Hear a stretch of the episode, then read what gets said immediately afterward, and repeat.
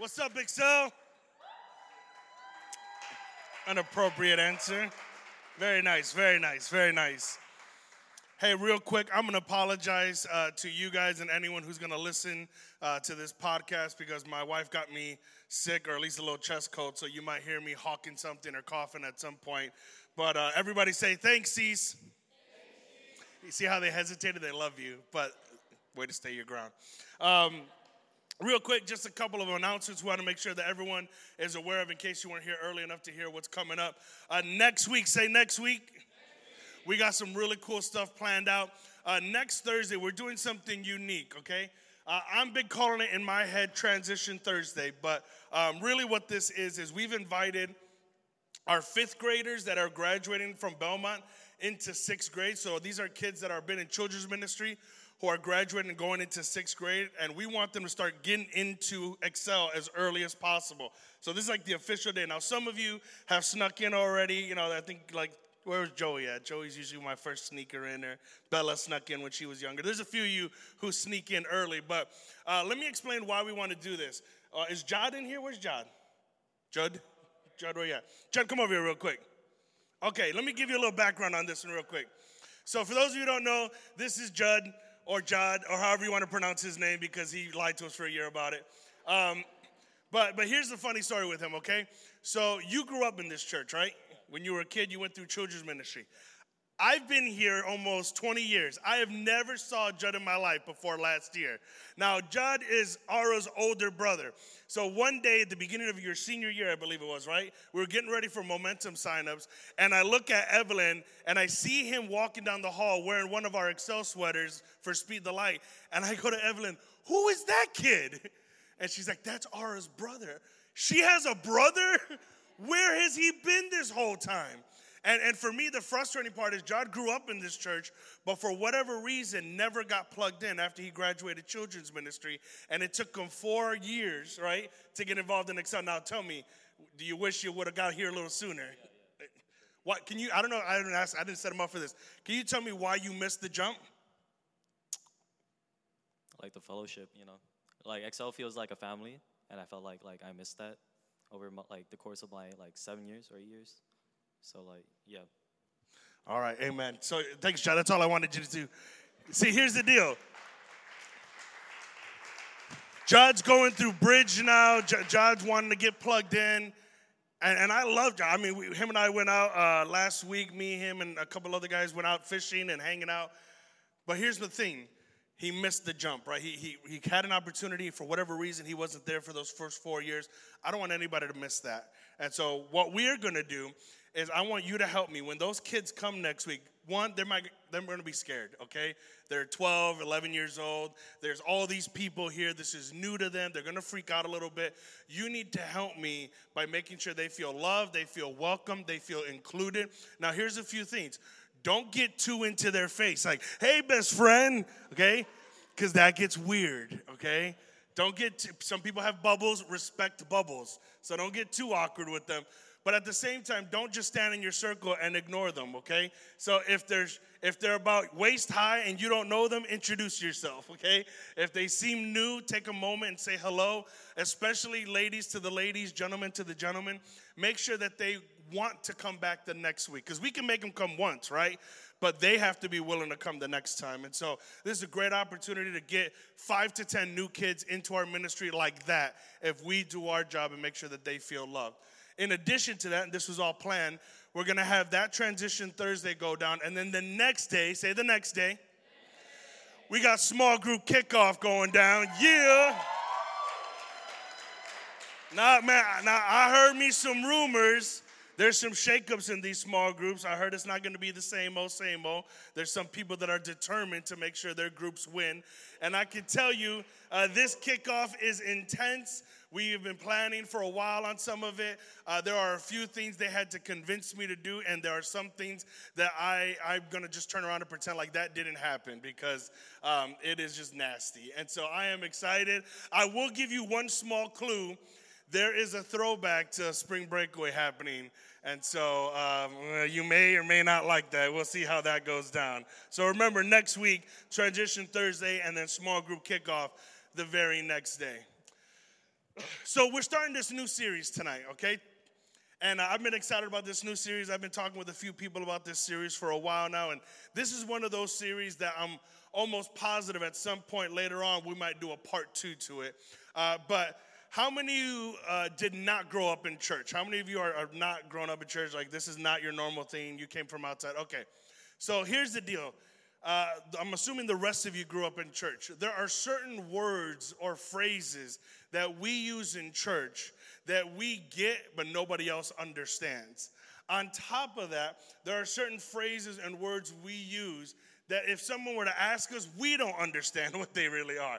And so there's a nice little term we have for that, and we called it Christianese, okay? It's like its own little language, Christianese, which is a communicable language within the Christian subculture with words and phrases created, redefined, or patented that applies only to the Christian sphere of influence.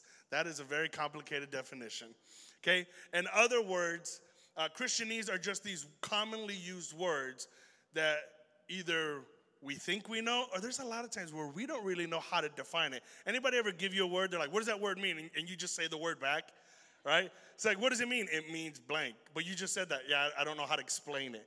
There are a lot of Christian words that I think we don't know how to explain.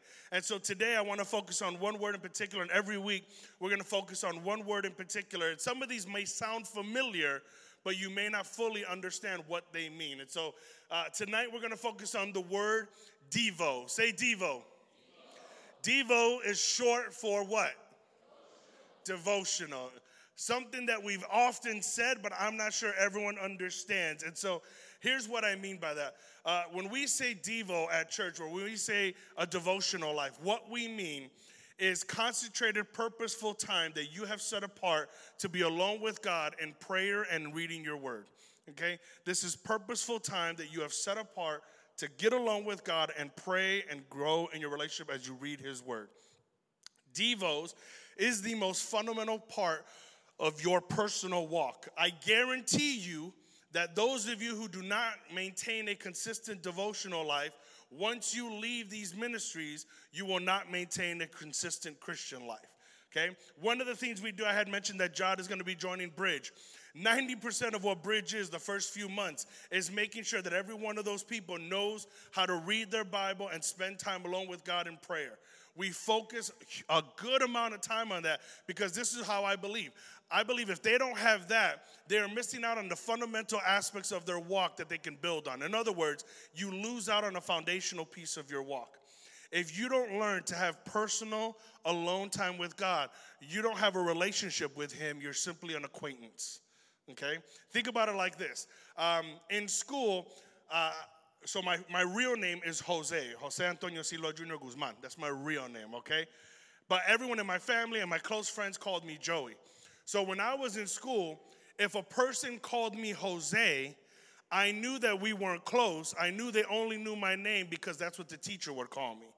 If they called me Joey, then I knew there was a personal relationship because I had somehow in the process of it told them, just call me Joey. Okay? And there are some of you who you only know God by what other people say. You don't know God personally. You don't know Jesus Christ because you don't have time in a personal relationship with him. And if that's the case, there's no relationship. You're just an acquaintance. You're just someone who you see. You're like, oh, yeah, I know that, but you don't know him one-on-one. This is the key aspect. Not Thursday night, not Sunday morning, not any of the days in the church. It's your daily personal time alone with God that will determine the strength of your relationship. If I could put it in even simpler terms, the person who is your best friend, your closest friend, is your best friend because they get the most of your time. They are the closest to you. They are the ones that you love the most because you have given them the most time. That's where intimacy is built, in time. And so if you don't give time to be alone with God, if you don't get time to grow personally your relationship with God one-on-one, you have no intimacy with him, and thus you have no relationship with him. And so I want to walk you through somebody who had a very strong relationship with God, and his name is Daniel. Say Daniel. Daniel has his own book in the Bible called Daniel. Ah, look at that, funny.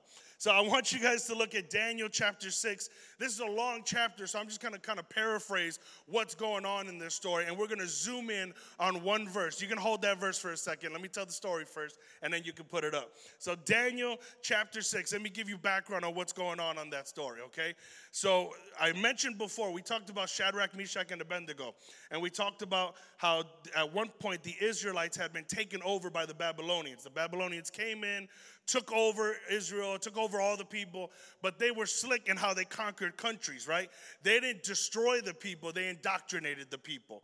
They put them into their culture, they gave them new names, they taught them new things, they made them Babylonians and transformed who they were. And so Daniel was one of these young Israelites who was strong and intelligent and administrative and gifted. And the Babylonians saw that, and so what they did is they split up all the provinces, right? They broke it all up into groups, and they put a bunch of different people as administrators over all the various groups. Daniel was so good and stood out so much that the king was getting ready to put Daniel in charge of all the empire. He was like, dude, you're going to be the next right-hand guy. You're going to be overseeing all of it. Now, how many know you're not going to progress in life without haters? You're not going to move up without people trying to tear you down. And so Daniel had some haters. Daniel had a bunch of guys that didn't like the fact that he was so good at his job. And so they decided to plot and figure out ways to tear Daniel down. And as they started to dig in, they realized we got nothing on Daniel. Daniel's always on time at work. Daniel's always respectful. Daniel always does his job, which, by the way, when you walk the walk that God calls you to walk, haters can hate, but they can't hold anything against you when you live righteously. They may not like you. They may not even want to respect you, but they can't say anything about you when you live righteously. And so Daniel lived righteously. They had nothing against him. They couldn't use anything against him. He wasn't stepping out on his wife. He wasn't acting crazy. He wasn't doing wild things. He was getting up, going to work, living in excellence, being everything God called him to be, and that frustrated them. So much so that they decided to plot against him and use the only thing they could use, his faithfulness. Daniel was an unbelievably faithful man of God. And so they decided, let's use that against him. And they convinced the king. They said, hey, king, let's set up a law that for the next 30 days, right? The next 30 days, no one can pray to any god or any person that isn't you.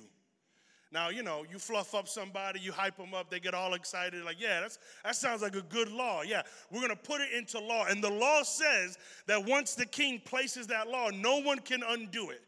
And so they placed this undoable law in for 30 days, knowing what Daniel's going to do. And if you want to check it out for ourselves, this is where we're going to focus in on. Daniel chapter 6, verse 10. Daniel hears what's happening. He hears about the new law. And listen to what happens. Now, when Daniel learned that the decree had been published, he went home to his upstairs room where the windows opened toward Jerusalem. They did this as a way to remember where they came from.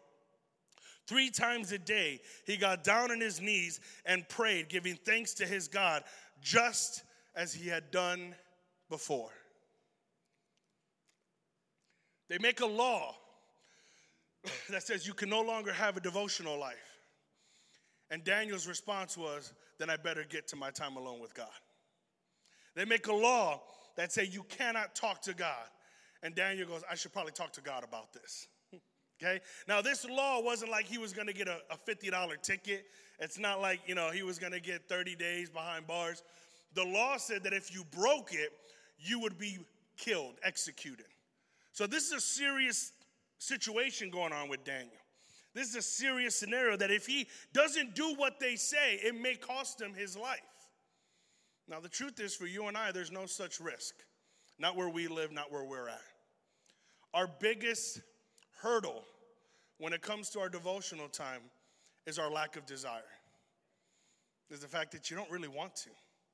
Because if you really wanted to do it, you would do it. I mean, if you really wanted to do something, there are some of you, you're so stubborn, man. If you really wanted it, nobody could stop you.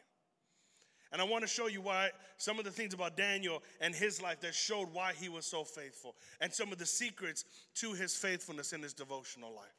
If you're taking notes, there's one thing I want you to write down in the beginning, all right? Number one, if you're taking notes, you got to be able to get alone with God. If you notice, the Bible says that Daniel went to his upstairs room. Why his upstairs room? That was a place where he can get alone. That was a place where he can get alone. Now, I know some of you are like, Pastor, I live with 57 people. I cannot get alone in my own house. I'll tell you, some of the best devotional times I had were on the toilet. Some of the best devotional times I had were on my way to school. I'm just chilling at the bus stop, listening to worship music, reading my Bible, walking back and forth, praying. There were times where I would get up extra early because I knew I'd have extra time to just walk around and pray. Don't tell me you can't get alone, because when you really want to get alone, you do. When you really don't want to be bothered, you're able to do it. Now listen to me. Getting alone is not just a matter of location nowadays. Getting alone means turning off the internet. Getting alone means maybe putting your phone away. You know, I was talking to a young believer that I had been discipling yesterday, and I'm asking him, how you doing with your devotional life? And he goes, great. He goes, you know, I learned to not use my phone anymore because the notifications keep popping up and I get distracted. And so I stopped using my phone. Getting alone isn't just about people around you physically. It's about people's access to you. You have to understand, I have to take time to get alone with God, where the only access to me is through him. Like, if you want to get a hold of me, you better pray somewhere else and tell Jesus to tell me, because that's the only person I'm talking to right now. Getting alone with God is so important that Jesus' life is marked by it. When you look at the story of Jesus over and over again, Jesus Christ, being God in the flesh, still took time to get alone and pray. Listen, Mark chapter 1, verse 35.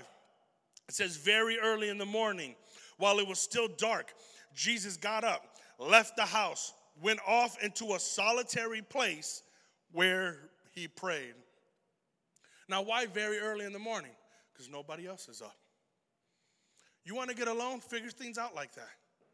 You got 57 people living in your house? Wake up before everybody. I bet you'll find some alone time then. If everybody gets up at 7, get up at 6. Go into your kitchen, get yourself a cup of coffee, act like an adult, read your Bible. Get sparked up, start your day right. Jesus knew, hey, man, I'm doing all these miracles. People always following me. People always trying to talk to me. I got to get up early and get away. And where did he go? To the solitary place. Some of you, you're in a season of loneliness. You're feeling like you got no friends. You're feeling like people don't care about you. Listen, that's not always a bad thing. Sometimes it's God who makes you lonely. Not so that you can feel lonely, but so that you can get alone with him. I know there was a couple times, especially when I was a teenager, where I struggled with loneliness. And it was weird because I was surrounded by people, but I felt alone. Some of y'all feeling me on that. I was surrounded by people, but I felt alone. And it wasn't until I realized it was God trying to draw me close to him. It was God showing me, Joey, you can have 100 million friends, but you still need a relationship with me. And sometimes those moments where you're depressed and you feel like nobody loves me, nobody likes me, nobody cares, nobody talks to me, I'm all alone. God's saying, yep, it's just me and you right now, so now we can talk. Yeah, I did that on purpose. Not because I want to hurt you, but because I want you to see those people are great, but nothing compares to my relationship with you. And sometimes God's got to corner you and lock the door in order to get you to be alone with him. Jesus knew, I'm not going to wait for God to do it. I'm going to get up early and get into that secret place, that lonely place. It goes on to say, Mark chapter 6, verse 31 through 32. Says, then because so many people were coming and going that they didn't even have a chance to eat. That's how popular he was getting. He said to them, meaning his disciples, come with me by yourselves to a quiet place and get some rest. So they went away by themselves in a boat to a solitary place. Listen, there's going to be seasons where you're busy, where life is crazy. And the thought is, I'm too busy to get alone with God. And God goes, no. We got to get away so that you can get rest and so that you can get alone with me. One of the best parts of having a devotional time, it's not just information, it's transformation. It's that moment of getting in the presence of God and catching your breath. You ever had that moment? I don't know about y'all, but for me, I don't like crowds. Maybe it's my bigness and my sweatiness. I don't like to be around a lot of people. And when I'm surrounded with a lot of people, all I want to do sometimes is just get away from them. You ever felt like that? Like you're just surrounded by, oh, God, I just want to get away. Like you feel like they're crawling up your neck. Like, I just want to get away from you guys. Jesus says, listen, It's important for you on a regular basis to get away from the crowd, to get away from social media, to get away from the masses and get alone with your God. This is what he talks about when he means going into the solitary place. And then again in Luke chapter 5, verse 16.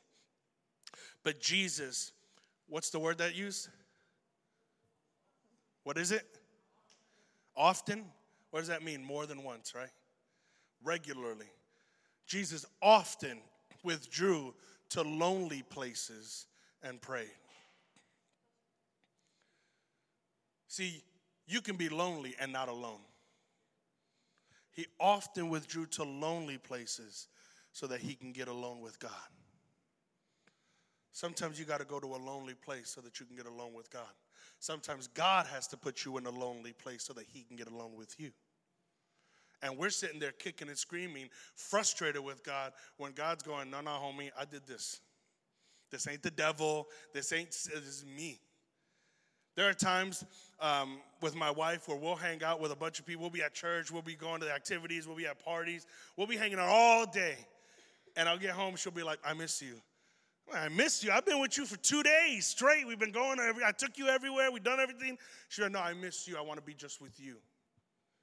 And just with me can mean sitting there watching Netflix show. Just with me can mean driving down, just talking with no radio on. There comes a point where she doesn't want to share me. She wants just time with me. She wants to just talk to me. And there are moments where God doesn't want to share you anymore. Doesn't want to share you with everybody else. He just wants you. Some of you, you think because you're all in ministry that somehow God's pleased with you. And God's going, listen, you do my work, but you don't do anything with me. And I want to get along with you. I want to get to know you. I want to spend, hey, let me pull you away from all your nice service and let me get along with you again. Devotional time is about getting alone with God. Now, the problem is, oftentimes you'll hear people with this same excuse. I just don't have enough time. Well, the other thing I think Daniel teaches us, if you're taking notes, number 2, is that we need to set time apart just for God. Notice that it says 3 times a day, Daniel prayed. Now, I think Daniel prayed obviously more than 3 times. I'm sure he prayed all day long. But there were at least 3 distinct times during the day where he sat down to get alone with God. Daniel set up 3 appointments. 3 moments that were uninterrupted alone time with God. Now think about this. We do that all the time. We're busy. We got a lot of stuff going on. But when you want to make an effort to be with somebody, you set the time. And as you get older, it gets harder. My wife and I were trying to juggle our schedule, and people will call us up and say, hey, I want to hang out with you. When are you free? I'll look at my calendar. Man, I got Tuesday, 2 weeks from now free. Are you free during the times 12 and 4? That's how complicated sometimes it gets when you become an adult because you got all these things going. And they'll go, yeah, and I'll put it in my calendar, and then it'll happen. You know, when it doesn't happen, here's a real regular thing you start to hear as you get older. Hey, we should hang out. Yeah, we should. And it never happens. Bro, man, I miss you, dude. Yo, we should get together. Oh, yeah, we should get together. Hey, when are you free? I'm free on Mondays. Dude, I'm free on Mondays. All right, I'm going to hit you up. Okay, hit me up. Never happens. Never happens. It will only happen when you set the time apart.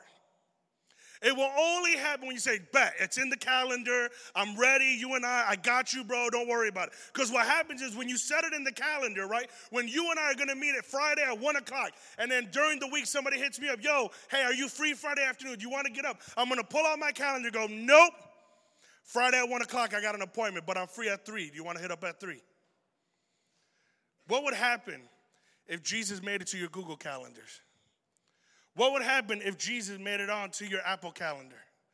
What would happen if every day you set up on your calendar 9 a.m. alone time with Jesus, 7 a.m. alone time with Jesus, 1 o'clock alone time with Jesus, 9:30 at night alone time with Jesus?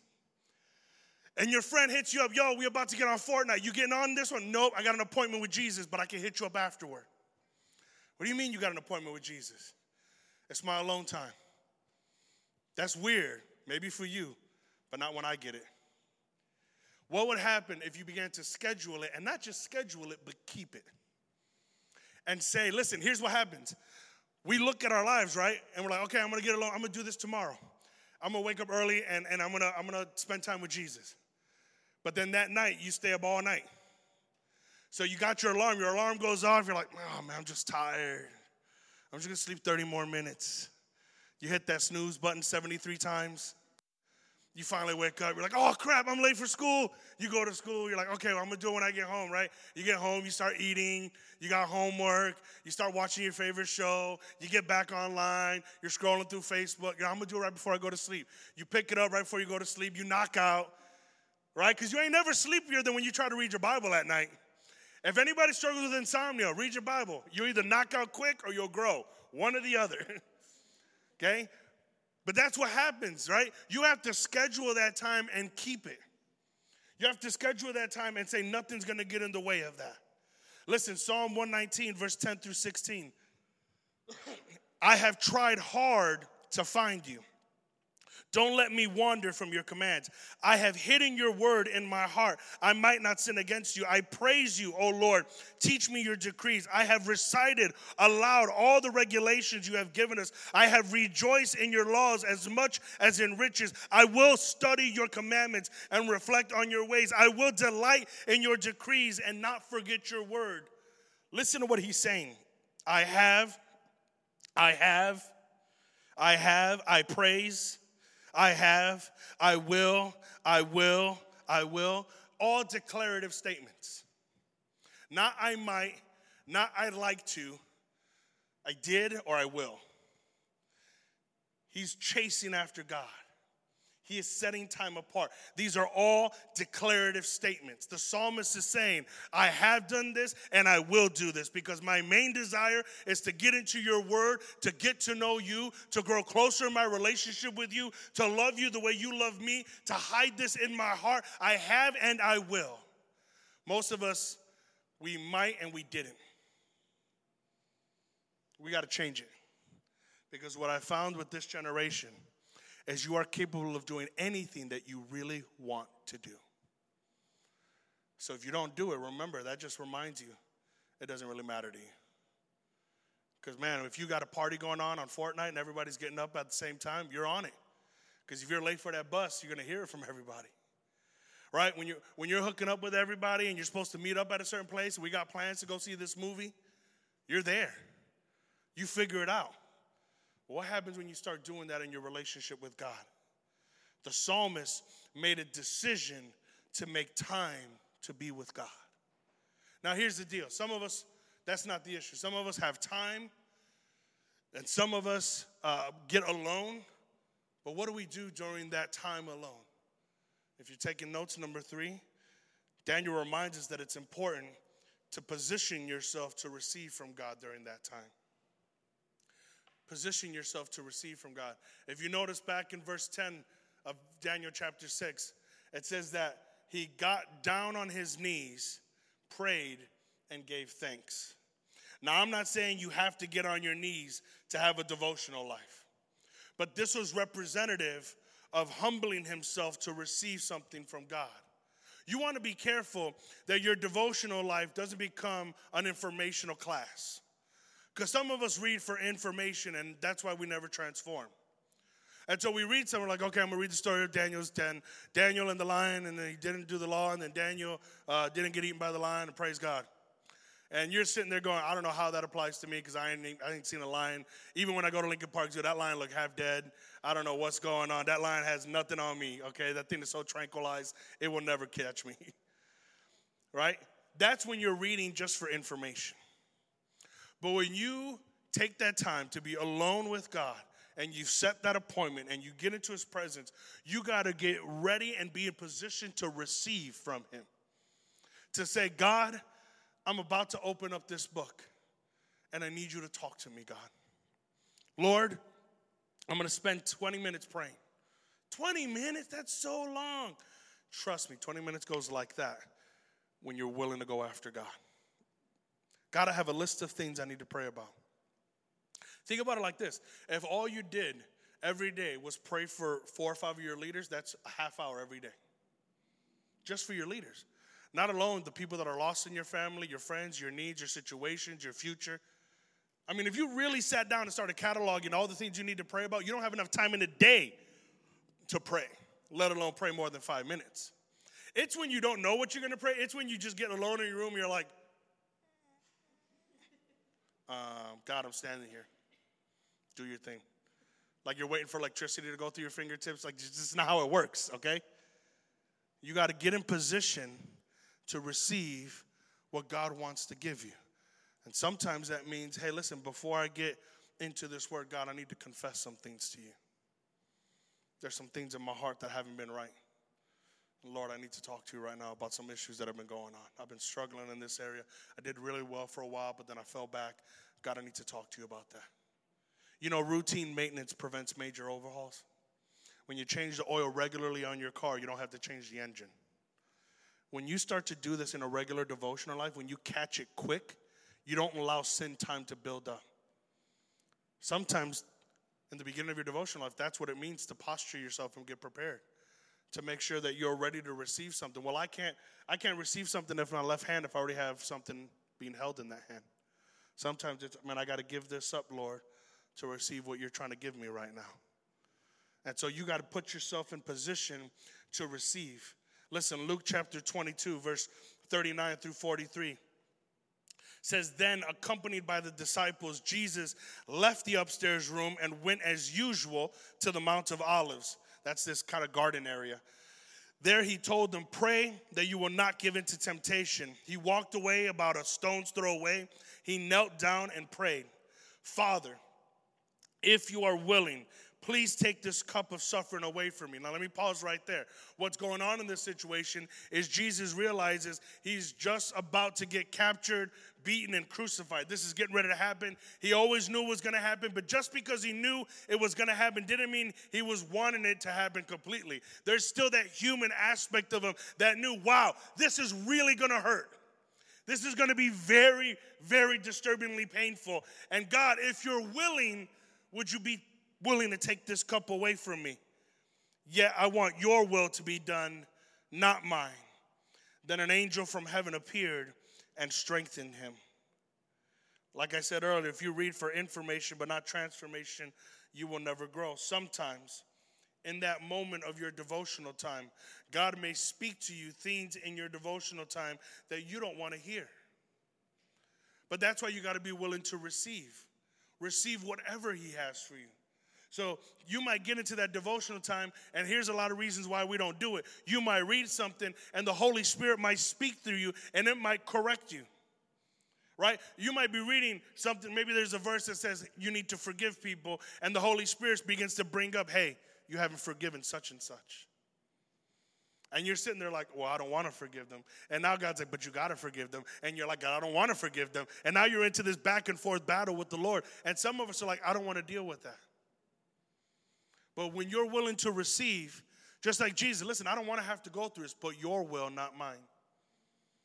I don't want to forgive them. I'm still mad at them. I'm still angry with them. But God, I desire your will above my own. So if that's what you want from me, Lord, give me the strength to do it. Father, help me to understand. Some of you might receive directions that you don't want. Some of you are like, man, I'm called to be, a missionary, and God's called me to the Middle East to help Muslims. And in your time of devotional, the Lord continues to speak and says, I want you to actually reach the Muslim kid in your classroom. No, God, I'm going to Iraq. No, you're going across the room. But God, that's kind of weird. It'll get weirder in Iraq, bro. Because listen, if you can't go across the hall, why would you go across the ocean? And so God might give you direction that you don't want to hear. God may say, hey, break up in that relationship. But God, there's nothing wrong with it. I'm still telling you to break up. But she loves you. Yeah, but that's not my plan for your life. And in those moments of devotional time, some of the reasons why we don't do it is because we know God will speak to us, and we don't want to hear it. We know God will speak to you, and you don't like what he might say. For some, in that time of devotion, you might experience what the Bible calls conviction. It's another fancy word that we talked about not too long ago. That conviction that says, I know this is wrong. And not just that God's telling me it's wrong. It's that sense of as you read his word, as the Holy Spirit begins to speak through you in that time of devotional, you get that sinking feeling of knowing, I can't keep doing this. I want to keep doing it, but I know it's wrong. I know it's not what God wants for me in my life. And because we're growing in our relationship, as we grow in our relationship, we start to realize there are some things that used to be okay for me that just aren't going to be okay for me anymore. And in that process of growing, that process of your devotional life, that's really where you grow. Why are camps and retreats and conventions so powerful? Because you did more than one day in a row. Imagine what would happen if you just did every day in a row. Imagine what would happen if every day you spent time alone with the Lord in your devotional walk. That's why our last thing is so important, number 4. Daniel taught us it's important to be consistent. When you read verse 10, it says he prayed 3 times a day just as he had always done, giving thanks to his God, just as he had always done, just as he had done before. Daniel was consistent. This wasn't the first time he prayed. He didn't just suddenly pray because they put a law that said he couldn't pray. They put a law that said he couldn't pray because he always prayed. That's why they set the law up in the first place. They were trying to catch him up in a situation. And so they realized, let's use his faithfulness against him. Some of us have to learn consistency. Because listen, just because you went to the gym once doesn't make you a bodybuilder. Right? Some of y'all, I ain't going to lie. Some of us, we eat half a salad. You're like, yep, nailed it. Felt healthier my entire life. I got this. Right? But it's consistency. It's not the one-time effort, right? I ain't going to lie. There are times I look at my Fitbit and I'm like, yo, 10,000 steps, woohoo. And I'll look at the tracker and it's like 10,000 steps in the last 45 days. I'm like, still 10,000 though. I still did it. But listen, it's not about one time. It's not about one Thursday a week. It's about consistency every single day of saying, Lord, every day, I will talk to you. Every day, I will spend time with you. Listen, consistency is what builds intimacy, right? Again, use the analogy. Your best friend you talk to almost every day. In some way, shape, or form, you communicate with your best friend almost every day. But guess what? Wait till you graduate high school. I'm going to give you my favorite thing. Wait till you graduate high school, right? You're at some public place. You see someone. You were super tight with them sophomore year. They were your best friend. They're walking towards you, and right away you're like, please don't say my name. Please don't say my name. Please don't say my name. Why? Because I haven't talked to them in years, and it's weird now. Some of you, prayer is weird because you haven't talked to God in years. Some of you reading the Bible is weird because you haven't read it in years. Some of you getting alone with God is weird because you haven't gotten alone with God in years. And listen, you could be super close at one point or another. I'm telling you, I got people that I was so tight with that I'll see them in person. I'm like, this is so awkward. Why? Because so much time has passed since we've been close. Psalm chapter 1, verse 1 through 2 says this. Oh, the joys of those who do not follow the advice of the wicked or stand around with sinners or join in with mockers, but they delight in the law of the Lord, meditating on it day and night. Can I tell you something? Devotional time isn't limited to the 30 minutes you do it in the morning either. Consistency says day and night, I'm dwelling on this. Day and night. I'm meditating on it. That word meditate means you're just letting it marinate. Anybody ever had like some bomb steak that's been marinating for like a whole day? Like anybody's parents got like a secret recipe that they be slapping on and you're like, yo, it's all about the marinade. I got this mad mojo marinade that I do for Arrachera. So good. I mean, it's awesome. Secret recipe. We can't tell nobody about it. But here's the deal. The longer it marinates, the better the steak tastes. Because it gets all up inside of the steak. See, when you marinate it for 5 minutes, that flavor burns off like that as soon as it hits the grill. But when you marinate it for 24 hours, the steak gets tender, juicy. The flavor bubbles up with the fire. You smell it 3 blocks away. People come to your house like, excuse me, can we become friends? Because your arrachera looks good. okay? People all around, what is your recipe? Can you tell me? And you're like, never. This is a family recipe. What's the difference? Same ingredients. Time was the difference. Time is the difference. You got to learn to take time consistently every day marinating on the word. So when you read about Daniel and his faithfulness, as you walk through your school, you're like, man, Daniel was faithful even when there was haters. There's some people in this school, they hate me for no reason, but I'm going to still be faithful. That's marinating on it. When people act like weird with you, you're like, you know what? I'm going to treat you the way Daniel treated you. I'm just going to keep doing me. I'm going to love you. I'm going to be who I am. And you're going to hate me because you got nothing against me. And I can live with that because that's your sad life, not mine. Marinating on it, right? That's when it seeps in to not just here, but it gets into here, your heart. When you let it marinate, the word goes from your head to your heart because you've dwelt on it 24 hours, 48 hours. And you're consistent with it. Not just Thursday night, but Friday morning and Friday afternoon and Saturday morning and Saturday night and every day a little bit more, a little bit more. I think it's interesting that he did breakfast, lunch, and dinner basically. How many of y'all have to have 3 meals a day minimum? Maximum, you're like 6, 8, 10 times a day. Anybody know anyone in their family that when they skip a meal, you could tell? Like when they haven't eaten, it's just like, yo, don't even, what's wrong with her? What's wrong with him? They ain't eating. Oh, snap. Right? I kid you not, I carry snacks with me. I carry snacks in my bag because there are seasons, there are moments. Now that the wife is pregnant, it gets crazier. I got cherries in my book bag right now. Because when C starts getting, I'm like, oh, it's C and the baby. They're going crazy. Here's a cherry. Run away. Right? Why? Because her body is yearning for it. Guess what? When you spiritually are messed up, it's because your body is yearning for more of God's presence. Some of us, listen, some of you are like, man, I'm doing good. I do my devotionals every day. Yeah, you only do it once. Let's step it up a notch. Nobody made a rule that it had to be once a day. Nobody made a rule that you had to buy a devotional book and read somebody else's one verse, which, by the way, be careful on that stuff because some of y'all think just because you set it up on your Bible app that you get the verse of the day, that that's your devotional thing. That's a fortune cookie, okay? Go beyond that, okay? Because I can throw fortune cookies at your house. Go beyond that. And listen, I can get this whole sermon is on one verse. I'm not saying anything against one verse. But some of us, we limit it to just reading the verse for 2 minutes and going, did my devotions? No, you didn't. You read a verse.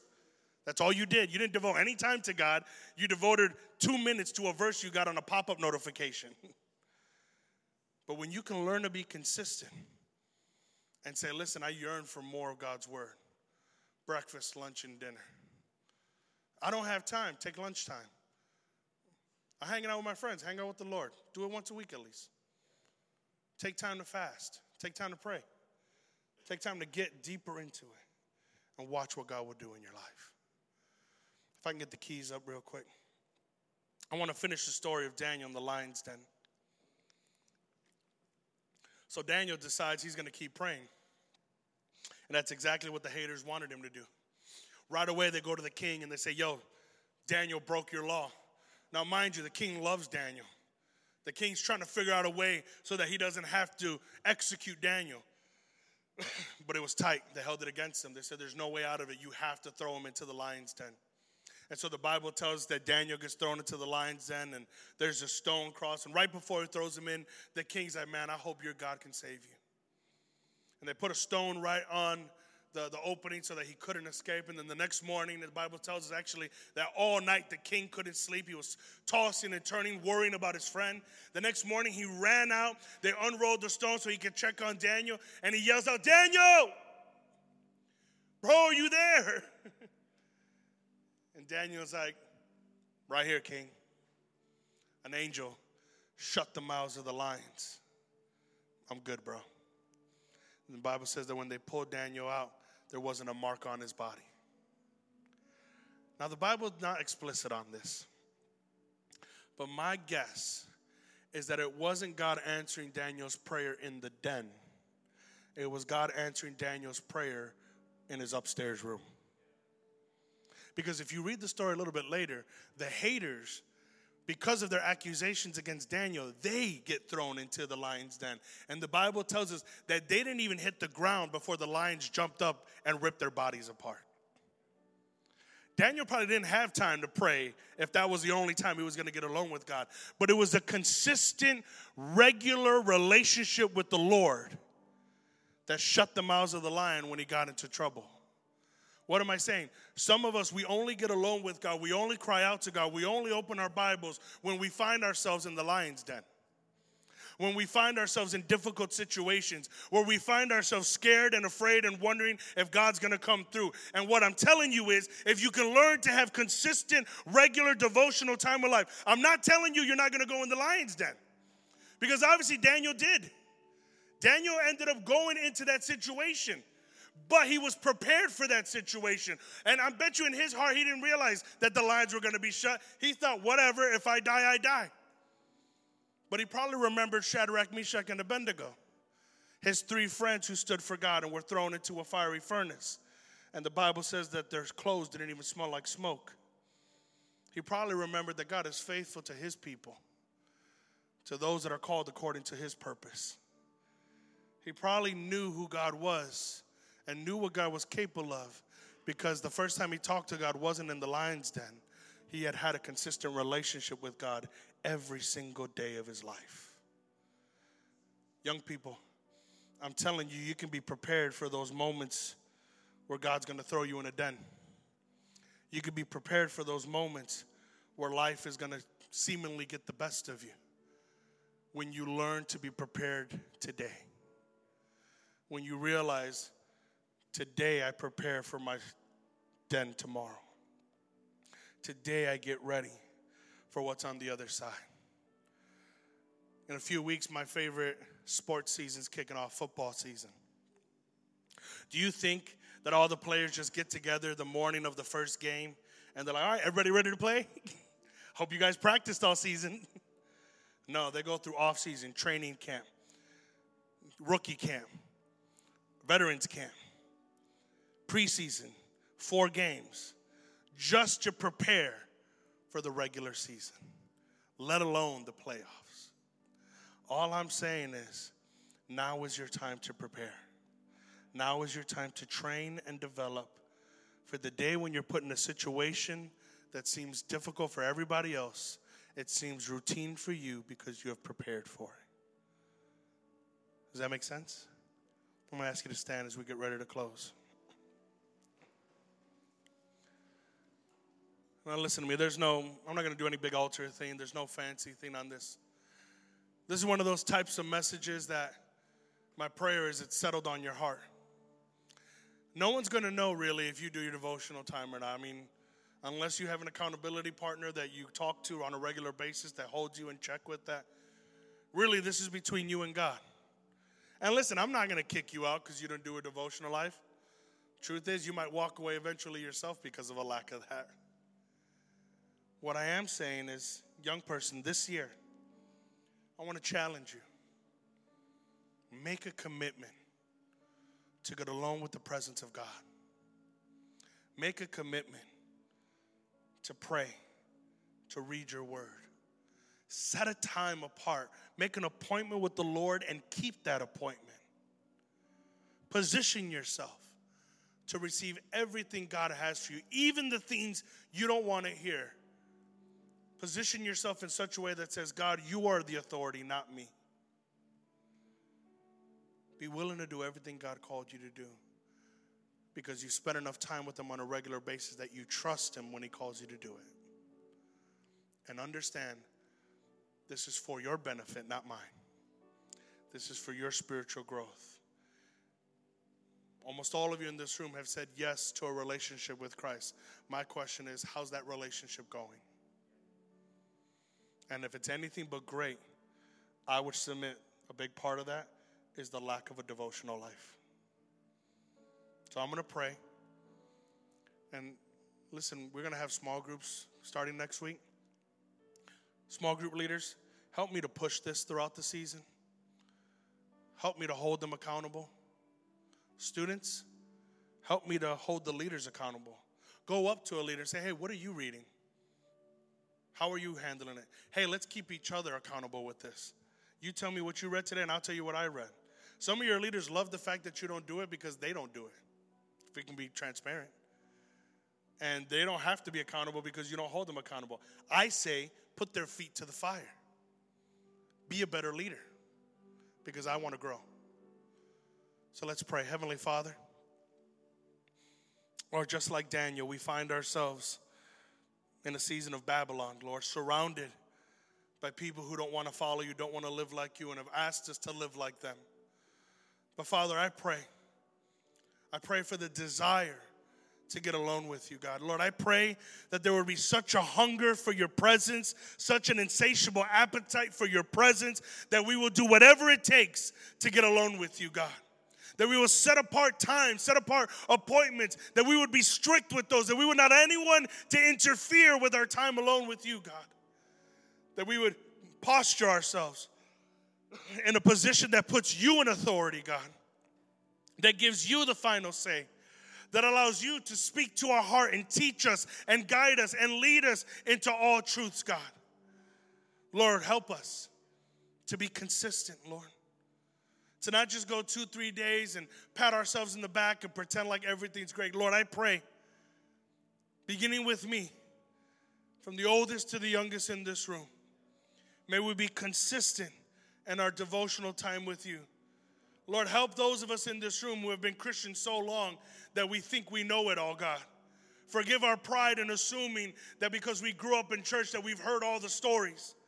But God, I pray that we would have a hunger to know you better, a hunger to know you more, a hunger to grow beyond where we've been, God. Lord, I know that you have great things planned this upcoming year. I've sensed it in my heart, God. I've seen you begin to move in that area. But, Father, all those plans are nothing if we're not prepared to receive it with our own personal walks. So help us, Jesus. Help us to be so full of the Spirit that we can lead others into your presence as well. So we thank you, God, for your word, for its transformative power.